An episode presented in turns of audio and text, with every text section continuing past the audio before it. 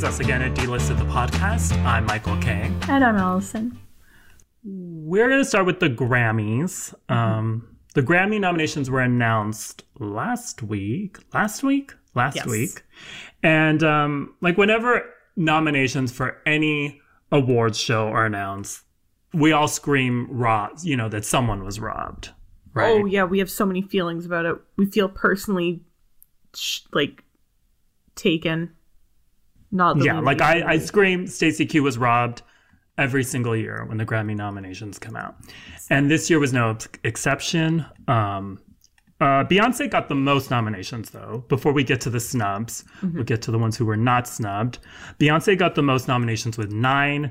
Taylor Swift, Roddy Ricch, and Dua Lipa all got six nominations. And before the nominations were even announced, everyone thought, including me, that The Weeknd was going to sweep the nominations. I didn't. I didn't think he was gonna sweep them, but I figured he'd get like at least three.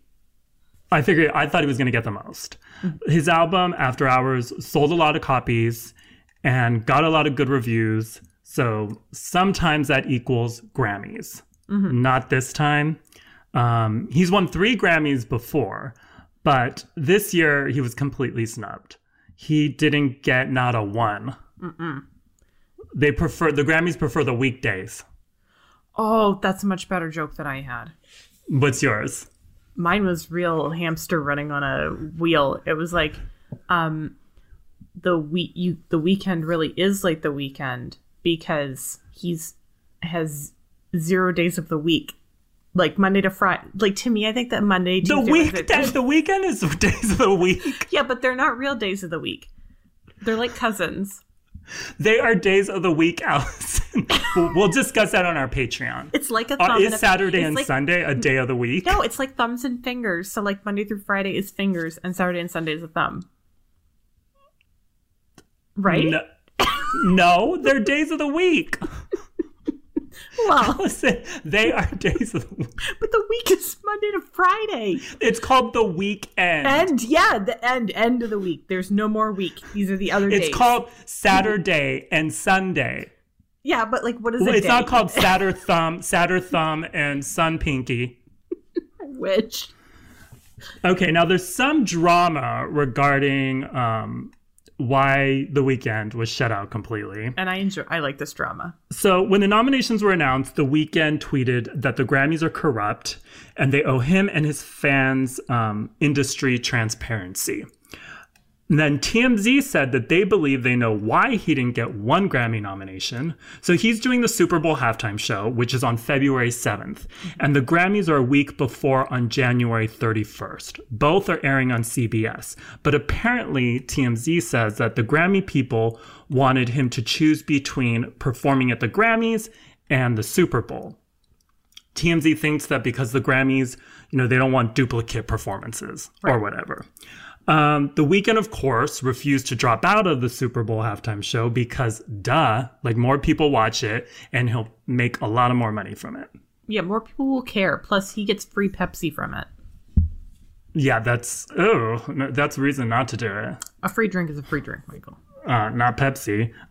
um, so TMZ sources say that the Weeknd and his team think he may not have gotten any nominations because he chose the Super Bowl over the Grammys.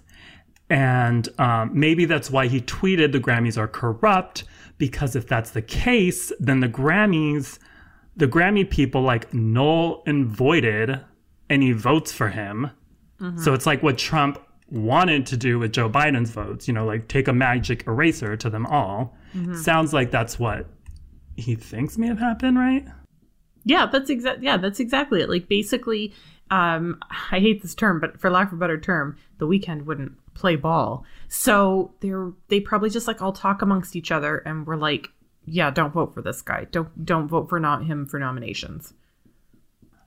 And um, Harvey Mason Jr., who is the president of the Recording Academy, which is the Grammys, um, he denies that they gave The Weeknd an ultimatum. He said that he was also surprised that The Weeknd didn't get any nominations and that nothing shady went down because voting for the Grammys ended before he was announced at the Super Bowl before he was announced for the Super Bowl halftime show. And so that didn't affect the nomination process. So the Weeknd responded to that saying that they were all planning his Grammys performance for weeks before the nominations, and then he was suddenly not invited because to him, zero nominations equals no invite. Mm-hmm. And this all opened up more talks about the Grammys being trash. Mm-hmm. So Drake, he's called out the Grammys before, and he did it again, saying that the Grammys are irrelevant. And he was nominated this time around too, but he said they were irrelevant. Um, he said on Instagram that we need to realize that these award shows don't mean anything and that he thought the Weeknd was a lock for the main categories. And he ended saying, This is a great time for somebody to start something new that we can build up over time and pass on to the generations to come. Oh no, but then that will soon turn into the Grammys, and then people at the Drakeys will be like, "This is The wheelchair Jimmys. Let's go with the wheelchair Jimmys. that's great." I can picture the trophy already. Yeah, it's Everything gets corrupt. Nicki Minaj also got in on shitting on the Grammys and tweeted, Never forget the Grammys didn't give me my Best New Artist award when I had seven songs simultaneously charting on Billboard and bigger first week than any female rapper in the last decade. Went on to inspire a generation. They gave it to the white man, Bon Iver. The white, I think that's what they actually said when he won. They said, and the Grammy goes to the white man, the Bon Iver. Yeah, but it was like the white man, and then everyone was looking around, being like, "Which white man?" And Skill like, Rex? I think Skill Bon Rex was nominated that year for Best New Artist. so, and Halsey, who is a singer, in case you don't know, said that getting nominated for a Grammy is about who you know and passing bribes that can be disguised as not bribes. So she didn't she didn't um, explain go into detail with that. Yeah, I want to know how you bribe and not bribe. Not that I want to bribe anyone. I just would be good to know. But when you do, you want it to look like you're not bribing. So I, Halsey should um, teach us that. Yeah. But um, yeah, it's weird to me that he didn't get one nomination. Did you like his album? Yeah, I, th- I think it deserved nominations. Yeah, it's very good. I love it. I mean, I know it's like the Grammys are probably a lot like the Oscars, like it's a bunch Mm-hmm. of old white men voting. But I was still surprised. Well, because that, like, I mean, no offense to the Weeknd, this is going to sound shady, but like, his songs were everywhere from after hours. Like, they were in the mall, in the grocery store, and I'm pretty sure that they were used in like an Old Navy commercial. Like, they got to the point where like everybody knew at least one song from that album. And that's the kind of stuff to me that gets you nominated for a Grammy. Yeah, exactly. And his songs were on heavy rotation on mm-hmm. TikTok. And we all know that TikTok is the music industry right now. So what I'm saying is they should have the TikTok awards. No, I'm not putting that out there, but that's probably going to happen. Th- though no, that's what Drake is. That's what Drake's working on right now. the TikTok awards, yeah. The TikTokies. But like speaking of like award shows, I mean, I, maybe it's just me, but I think like they're they're not as big of a deal as they used to be. I Do you think that? No, I totally agree with you. And I was trying to explain this to someone recently. Um, and I mean, you just heard me try to explain days of the week, so you can imagine how well my reasoning went. But, but like to me, award shows don't matter anymore because before, in like a pre-internet time, you had to have people tell you something was successful, right? Like you needed to hear, you know, Jane Fonda say, and the Oscar goes to, and then you're like, okay, that movie must be a good movie. But now with the internet, everybody can like go on YouTube and be like, oh, this this video has been watched 14 million times, or you go to Spotify and it's like this song has been downloaded so many times or whatever. I don't have Spotify. I don't know if you can download, but anyways, um, but what I'm trying to say is we now know what is successful.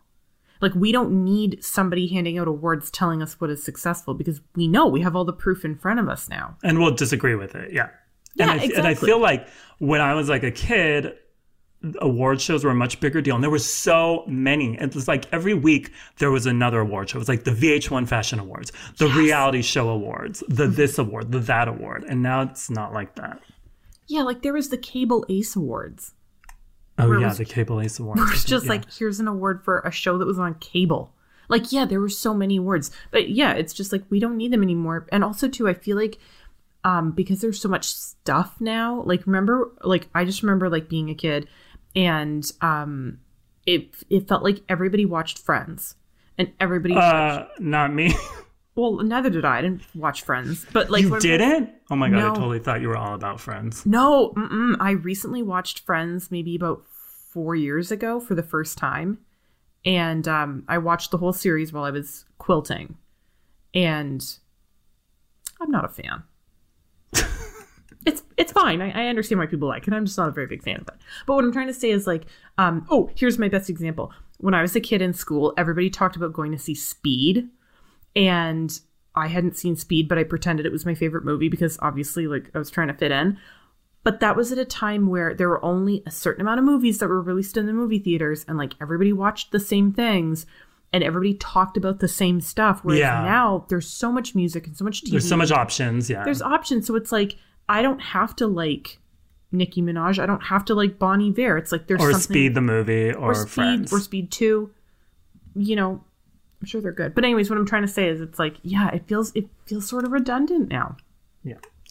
Also, Justin Bieber had things to say about the Grammys. Um, so he got three nominations in the pop category for his album Changes, and he wrote on Instagram that he's flattered, but his album is an R&B album, so he should be in those categories, not pop. And I thought like the artist submitted to the category. I guess not, because um, the Grammys president only said that it's a process and they try to put an artist in the correct category. Yeah, so they definitely just like saw an album by Justin Bieber slide across their desk and they're like, "Oh yeah, this is pop." And let's be real, he shouldn't have been nominated at all. It's yeah. That yeah, like that yummy song is laxative for the ears. Yeah, it's bad. I mean, I I listened to it recently because um I wrote about Justin Bieber, so I was like listening to Yummy on repeat when I was writing it. And oh my god, why would you do that to yourself? I don't I obviously hate It's like. Justin Bieber saying yummy over and over is just a crime. It's nasty. I know. But maybe he'll win a Grammy for it. Who knows? Oh my god. Imagine. He totally will. He totally will. All right, so my segue for this next story is not great, but I'm going to go for it anyway. So, is it is it a S- Sunday as a thumb segue? oh, Wait, would way, you say Sunday as a thumb? Yeah. Sunday Sunday's not. No, it's way worse than that. It, it'll never match that level. no, so we're going from one perceived uh, fuck up, so the Weeknd thinking that the Grammys fucked up, to a very real fuck up. Except, not except, and um, this story also involves a fuck up that involves your ears. Again, didn't say it was great. So last week we all kind of got familiar with Lucas Gage. So if you watch Euphoria, you already know who Lucas Gage is. He plays Tyler. I watched Euphoria and I didn't know. I think he's new, like a he's like a B roll character. Yeah, I'm, like I was trying to figure call out who he was. Yeah, but Yeah. So yeah, he he's on that show. Yeah, he seems like a nice enough actor. He's 25 years old. So he, last week he tweeted a video and um he just the title of it was just he wrote PSA if you're a shit talking director, make sure to mute your shit on Zoom meetings. So it was a video of Lucas like taken from his computer and he was auditioning for this director. We don't know who the director is in the video. We just know that they have a British voice and that it sounds like it could be a guy. So um, he's getting ready to audition, and the director didn't have his mute on, and you can hear him saying, these poor people live in these tiny apartments. Like I'm looking at his, you know, background, and he's got his TV and and you know, Yeah, mute it. I know it's a shitty apartment. That's why give me this job so I can get a better one. All right. Um, ready? oh my god, I'm so so sorry. No, it's totally- What? Me- Listen, I'm living in I'm a so. I'm living in a four by four box. It's fine. Just give me the job and we'll be No, fine. I, I'm mortified. So everybody online was like, yeah, that's super rude that he was making fun of his apartment. Also, uh, well, that apartment wasn't even shitty. no, it was it was fine. I mean, like cute. it- he had an accent wall. yeah, like I thought the paint job was nice. There was no like peeling paint. He didn't have like a bed sheet hung in the window. it was a nice apartment to me. Yeah, although Lucas Gage wasn't wearing sleeves, so maybe that's why he said he was poor because he's so poor he can't afford sleeves. That's got to be it. Yeah. But according to the director's apology, well, he doesn't address the sleeves. But so after Lucas um, tweeted uh, that video, a whole bunch of people came to his defense, being like, "That's so rude. That's awful. Like, why was he making fun of you?" And then, of course, everybody started guessing. So the most popular guess was Matthew Vaughn because he's British. And I think a lot of people thought that too because January Jones kind of got involved in this. Um, after Lucas like tweeted about it or like posted it to Instagram or something, she kind of jumped into the comments and was like, "Oh, I have a guess of who this is."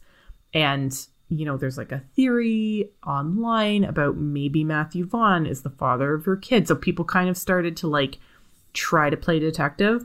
Right, yeah. And then another guess was this director named Tristram Shapeero.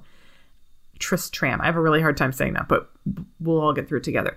So he's directed a bunch of um, TV in England. He's from the UK, but then he's also done a bunch um, here in North America. So people thought, okay, we think it might be him too. The internet eventually figured it out, and it was Tristram Shapeero. Trist, Tristram Shapeero. And um, so paparazzi approached Tristram um, on the street one day and was like, this was like maybe two days after it happened. And he asked him, like, are you sorry? Because everybody kind of on the internet agreed, like, it was super rude of him. And much like Demi Lovato, uh, he was sorry, not sorry about it. And he said he had a statement that he wanted to release, but it was going to come later, right? Even though, Yeah. I mean, did we need a statement? Um, I mean, I think the statement would have been because I think also when he was talking to that paparazzi, he was saying like he doesn't apologize or something, like he stood by it. Just wonder if you had any comment, any apology, anything to say to him. I don't have any apology because I didn't say anything bad. And, Okay. uh, you have to look up the definition. It, it was three months ago. Actually, I'm not going to say anything right now because we're talking to some PR people, but um, uh, there will be a statement, I'm sure, at some point. But I'm not confirming. Okay, so you, you don't you don't feel as if what you said to him was wrong and you would do it again the same way? because the context of which it was said and the context of the meanings of the words need to be properly evaluated. That's what I'm going to say. All right, thank you. um, he released this statement to a deadline, and it's pretty long. I threw it into a word counter. It's 405 words. So that's a lot more than just saying, like, I'm so sorry I got caught. I sounded like an asshole. Um, so he said that instead of just letting it pass, which some people would have done, um, he decided to come forward and take responsibility, which is nice. So the first part of his apology sounds fairly sincere, or a publicist did some really good work. So he says, First and foremost, I offer Mr. Gage a sincere and unvarnished apology for my offensive words, my unprofessional behavior during the audition, and for not giving him the focus and attention he deserved. My job is to evaluate performers against the part I'm trying to cast, and Lucas deserved better. So I think that's pretty nice. But this next part is where a lot of people had fun with it. So he says, this is kind of his excuse for why he said what he said Yeah. Said I was using the word poor in the sense of deserving sympathy as opposed to any economic judgment. My words were being spoken from a genuine place of appreciation for what the actors were having to endure, stuck in confined spaces, finding it within themselves to give a role winning performance under these conditions. And so, Michael, my question to you is because I've gone back and I've re listened to Lucas Gage's video like 20 times. Mm-hmm. I'm still on the fence as to whether or not Tristram Shapeero meant poor as in a sense of deserving sympathy or poor as in economic judgment. And where do you Oh, I think he totally meant poor, like in a like sad way, like feeling sorry for him. I don't think he meant it like Lucas Cage is uh, Lucas Gage is broke. I totally heard it like, oh, poor him. That's how I heard it. right? One hundred percent. Yeah. That's I think that's what he meant. I didn't think he meant like poor as in like I said, like as in broke. Which it's still like him saying poor. I mean, I'm still like, what do you mean poor him? Like he's 25. He lives in an apartment that looks like it's renovated. Mm-hmm. Again, there's an accent wall. It might be small, but if I was like 25 and I lived on my own and I lived in an apartment like that, I would be singing like how I made it. I would think I was rich. To, yeah, I mean, honestly, looking at that apartment, there's definitely a dishwasher in that kitchen. Yeah, there's a di- yeah. It's like pour him nothing. That shit is nice. So yeah, I do, but I do think he meant it like, aw, like that. I think he meant it like aw, but I think it was the inclusion of saying like these poor people live in these tiny apartments. Like, of course he lives in a tiny apartment. He's like, he's he's like an actor actor. He's not George Clooney. Like, what kind of apartment did he expect Lucas Gage of HBO's Euphoria to have? Yeah, yeah, it was stupid. Yeah. Yeah, it was. Yeah, I think for me, this whole situation kind of, um, it sort of like fills the need for the fact that we need to switch from poor and poor to what I like to call the poor system. So, Michael, I don't know if you ever saw Britney Spears's uh, In the Zone documentary special. yeah, Okay, yes. So, do you remember when Britney and Lynn Spears are up on that balcony and they're overlooking um, Central Park and they're telling a story about how they went for a walk in Central Park, like they um, came for a visit, like before Britney was famous. down there one day, that's for sure. You dragged me down there. And we walked the whole got lost in the park. We did. She got blisters between her toes from her flip flops. I remember I just cried. I was like, thinking we should please take a cab or You're something. like, I'll pay. Remember, we were poor. See, I'll pay for she it. said poor. it's a poor. she said poor. we were. We were poor. We were poor. So we need to say poo- poor. Poor. Poor is like poor you. But if I'm going to be like, if it's the other one, it should be poor. Yeah, yeah, we should do that though. Right? Um, Tris- Tristram that. I will. Yeah, use poo- poor. oh, and Lucas, he didn't get the job, obviously. Yeah. Okay, so now let's talk about yet another celebrity split that is getting messy. And this one was surprising to me because I didn't really think of Kelly Clarkson as the messy divorce type, No, absolutely not. but here we are. So Kelly uh, filed for divorce from her husband of seven years, Brandon Blackstock, back in June. They were in quarantine together with their two young children, a daughter named River, who is six, and a son named Remington, who is four. River and Remington. It's like a um, small town cop show Oh, yeah. Coming to TBS this fall. So um, they all spent part of quarantine together in their cabin in Montana, and this cabin is one room. That's a lot. I know it was like for them because when I, you know, I th- was I watching the Kelly Clarkson show? I don't know. I was watching something, and she was, you know, she was Zoom calling in, and she she looked like it was in a closet, and I was like, uh, It probably was. Yeah, and I was like, shouldn't Kelly Clarkson be in like this huge Montana cabin, like this Montana estate? So I googled, and it's it's a one room cabin. It's like tons of acres, but it's like a one room cabin. So she made it a lot. Like I would have filed for divorce for my husband and my kids a week in, but she stuck it out, and um, yeah. So when Ken- Kelly filed for divorce, she requested joint and physical custody. But things are now getting messy, and Entertainment Tonight says she filed new papers saying that there's a lot of conflict and they're having a hard time co parenting due to trust issues. And she asked for primary custody, which she got. Brandon wants to stay in Montana, and Kelly is back in LA because she does The Voice and her talk show there. And Brandon wanted them to share custody and to shuffle the kids back and forth from Montana to LA. It's a lot for a kid. Yeah, and Kelly obviously said that like that's not good for the kids. So a judge agreed and um, gave Kelly custody, and Brandon gets to see his kids every other weekend, but he mostly has to go to LA to see them. And airplane tickets aren't cheap, which brings us to money. You don't think Kelly Clarkson's flying private? She's not going to put her estranged husband on private.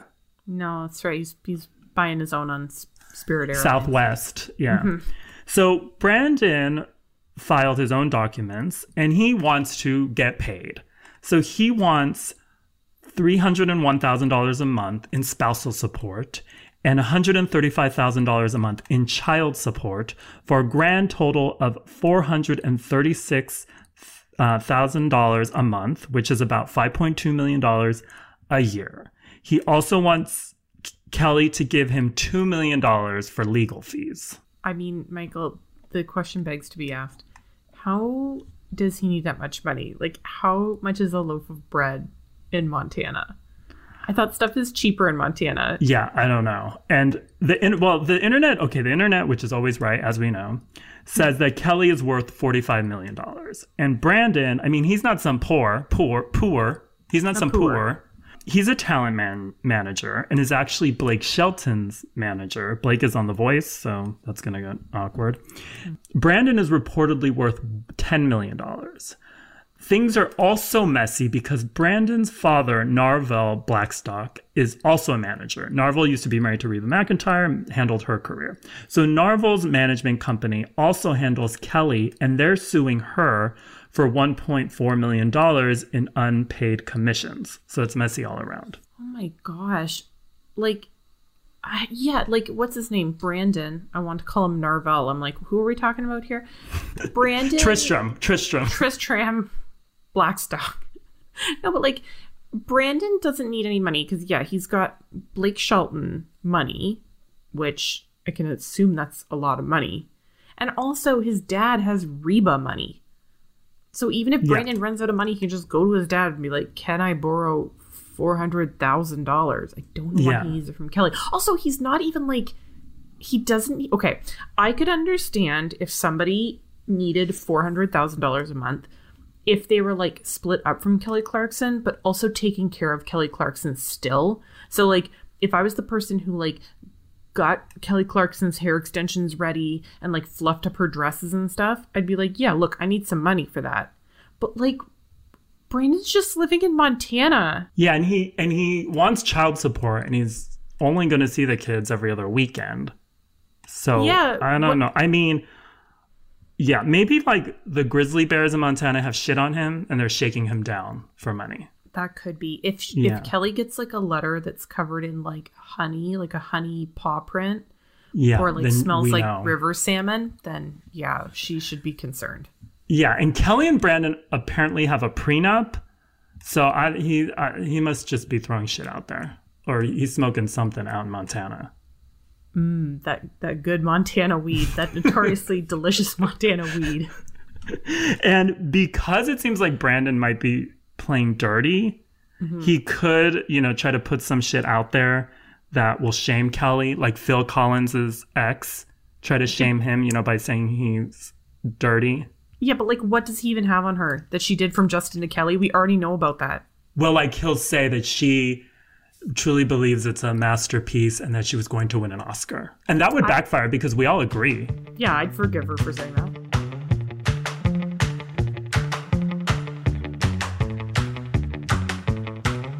Allison and I will now quickly talk about five stories, starting with Tara Reid, who shot her shot. She has no shame. She doesn't give a fuck. So, Oscar winner and A list actress Nicole Kidman did an Instagram post promoting the final episode of her HBO show, The Undoing. Tara wrote a comment under that post, and I'll just read the whole thing. This is what Tara wrote to Nicole. You are truly amazing in everything you do. I've been a huge fan forever. Hopefully, one day we can work together soon. I'm producing a movie, Masha's Mushroom. It's starring Vivica Fox, Billy Zane, Beverly D'Angelo, myself, Tara Reid, Sade, and others. It's truly an amazing script. I would love for you to read it. Shoreline and Universal are doing it. It's a franchise of five films. If you can follow me so I can tell you more, kindly, Tara. By the way, Google Masha's Mushroom, the, the Google the poster, Masha's Mushroom poster, because it's a high budget masterpiece. And if it's if the movie is even half as good as the poster, it's going to sweep the Oscars. Oh, the it, that poster is like you don't your eyes don't know where to land, but your eyes always end up landing on the nose contour. Mine landed on that wig. The wig is it's tremendous. Yes. It's yeah. See, and that's the thing is like, I know that Tara really wanted to sell Nicole Kidman on it, but she should have just led with "I can promise you wigs," because we know that's what Nicole Kidman does. Like, oh yeah, she needs. she would have signed up so fast. Yeah. Mm-hmm. And like we all know Tara Reid is a Hollywood power player, right? of course. And But she spelled Beverly D'Angelo's name wrong in her post. And and second of all, why does she even need Nicole Kidman when she has Beverly D'Angelo? I know she should have been like Nicole. I mean, if you want to join on to this, is fine. Whatever is not a big deal. If you do, we have Beverly D'Angelo. But Yeah, you'll have to be below billing, third, second billing to Beverly D'Angelo. Yeah. So last episode we talked about people's sexiest man alive. We guessed who it was going to be, and we were wrong. It's Michael B. Jordan, a great pick, and um, the newest sexiest man alive was seen getting off a private jet in Atlanta with Lori Harvey the day before Thanksgiving. Lori Harvey is a model. She's Steve Harvey's daughter, and she used to date Future, Diddy, and Diddy's son. Mm-hmm. So Lori is like kind of to me, I knew Lori Harvey when she was dating Diddy. And so to me, I don't know if she's this type of person, but she seems like the type of person who would be like maybe getting with a guy and then would sort of be like, hmm, tell me about your dad. So of course I pictured Lori like talking to Michael B. Jordan and being like, Hey, I can't wait to meet your dad, Michael Jordan. And him being like, uh, yeah, sure, Michael Jordan. She's calling him Michael Jordan Jr., Michael B. Jordan Jr. Yeah. But like, okay, Lori Harvey is beautiful. She's gorgeous. She's she's rich, and now she may be getting on Michael B. Jordan. So the universe is really trying to make it up to her for giving her Steve Harvey as a father, and she deserves it. So Lysandra Ohrstrom, that name just called both of us poor, poor, mm-hmm. poor, just called poor. Poor. So, Lysandra Ohrstrom used to be one of Ivanka Trump's best friends and was maid of honor at her wedding, but they're not friends anymore. So, Lysandra wrote a piece for Vanity Fair calling Ivanka out as a horrible, snobby, mean girl, and wrote that one of her earliest memories of Ivanka was when Ivanka farted and blamed it on an insecure classmate.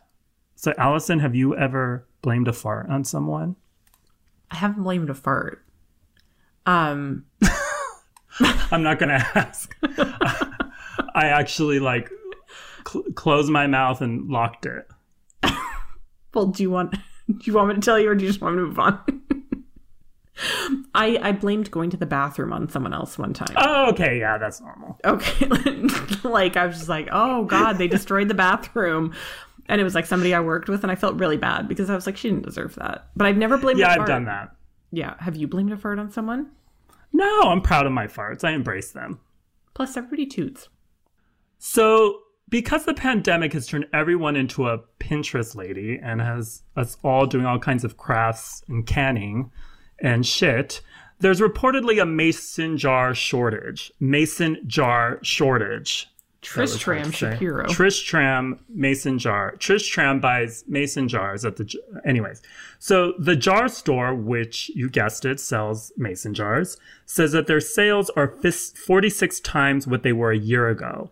And on the Facebook page of Ball, which is the most popular maker of mason jars, people were complaining that they couldn't get mason jars because they were all sold out. Shit is real, mm-hmm. Allison. Well, see, for me, this is where being broke pays off because I haven't bought a mason jar in years. All of my mason jars are old spaghetti sauce jars. So I have plenty of jars. So who's laughing now? Yeah. And it's not me because everything I eat tastes like tomatoes. And I have two mason jars left. And I'm bored. So I'm like tempted to go to a Michael's parking lot and leave the mason jars there and then watch as the crafters brawl over them. Like watch all the Betty and Lindas brawl over them. That would be my new favorite sport. And finally, some happy news.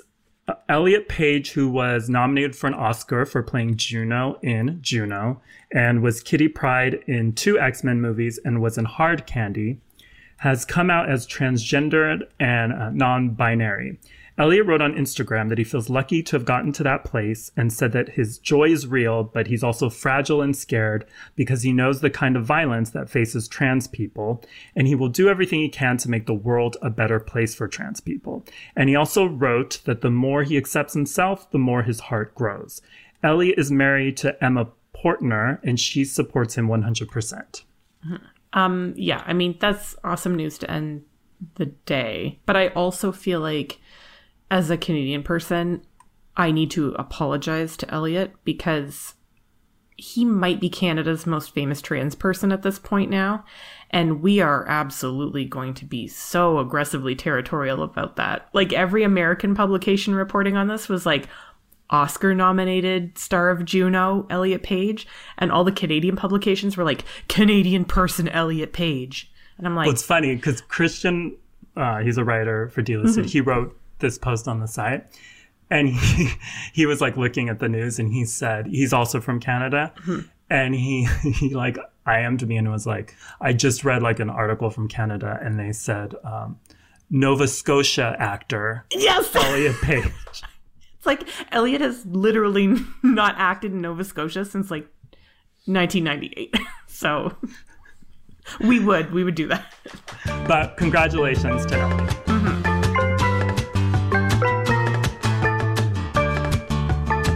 It's show and tell time, the part where Allison and I show and tell about something that we're into or recommend.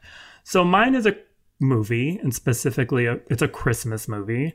There's something like 82 Christmas movies this year alone. So the Christmas movie game is crowded, but I'm going to recommend this one. It's Dolly Parton's Christmas on the Square, and the fact that Dolly Parton's name in, on it is in it should be enough to make you want to watch it. But it stars Dolly herself, Christine Baranski, Jennifer Lewis, and Treat Williams, and was directed and choreographed by Debbie Allen. Oh my God. It's like, can you just keep naming reasons to watch this? Yeah, and it's a fucking mess. It is. It's a mess. And I watched it while high, which might be the only way to watch it, but um yeah, it's it's I mean, it's amazing. And first of all, the plot is very generic. So it's like all a lot of these Christi- Christmas movies are about land development. you know what I mean? Like Yeah. in this one, Christine Baranski, she plays like a Scrooge type. She's like a serious businesswoman, and she goes back to the town she grew up in to buy out all the shops and to like turn in them into condos or a mall or whatever, right? Mm-hmm. Like she she's a Grinch. And Treat Williams is like her childhood sweetheart. And the whole thing is shot in a studio. okay. Like so it's like built set. So look, it's like community theater basically. God, it's like White Christmas, Michael. It's like an old Hollywood musical. with maybe one tenth of the budget. It's like, oh yeah, it's on Netflix, by the way. But um, the star moment, of course, belongs to Dolly. So Dolly, spoiler alert, is an angel in the movie. So she basically plays herself. Mm-hmm. But she's an angel masquerading as a homeless person. okay. So, and it's like she is like the most glamorous, opulent, like gorgeous lady hobo you have ever seen. It's like her makeup is immaculate. They don't even like try to put dirt on her cheeks.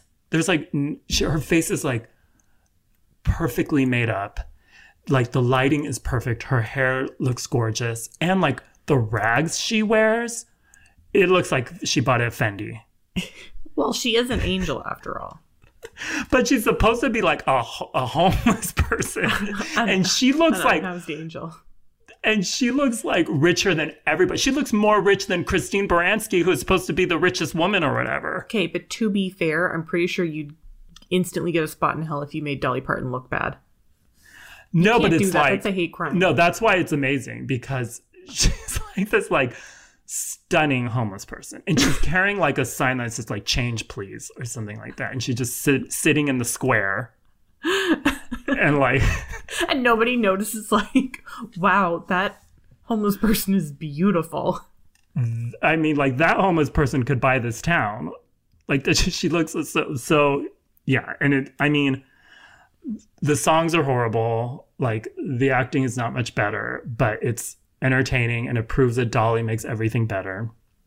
Is okay, Take an edible and enjoy it. I absolutely will watch this. But like, is maybe Dolly's character supposed to be like an undercover boss situation where she's like an angel that's like put down on Earth to spy on how humans are. So they're like, try to look like a homeless person. Is it like yeah, that? that's what it is. Because she's an angel and she's like in disguise as a homeless person to, yeah, to spy on the townspeople. in disguise, the world's worst disguise.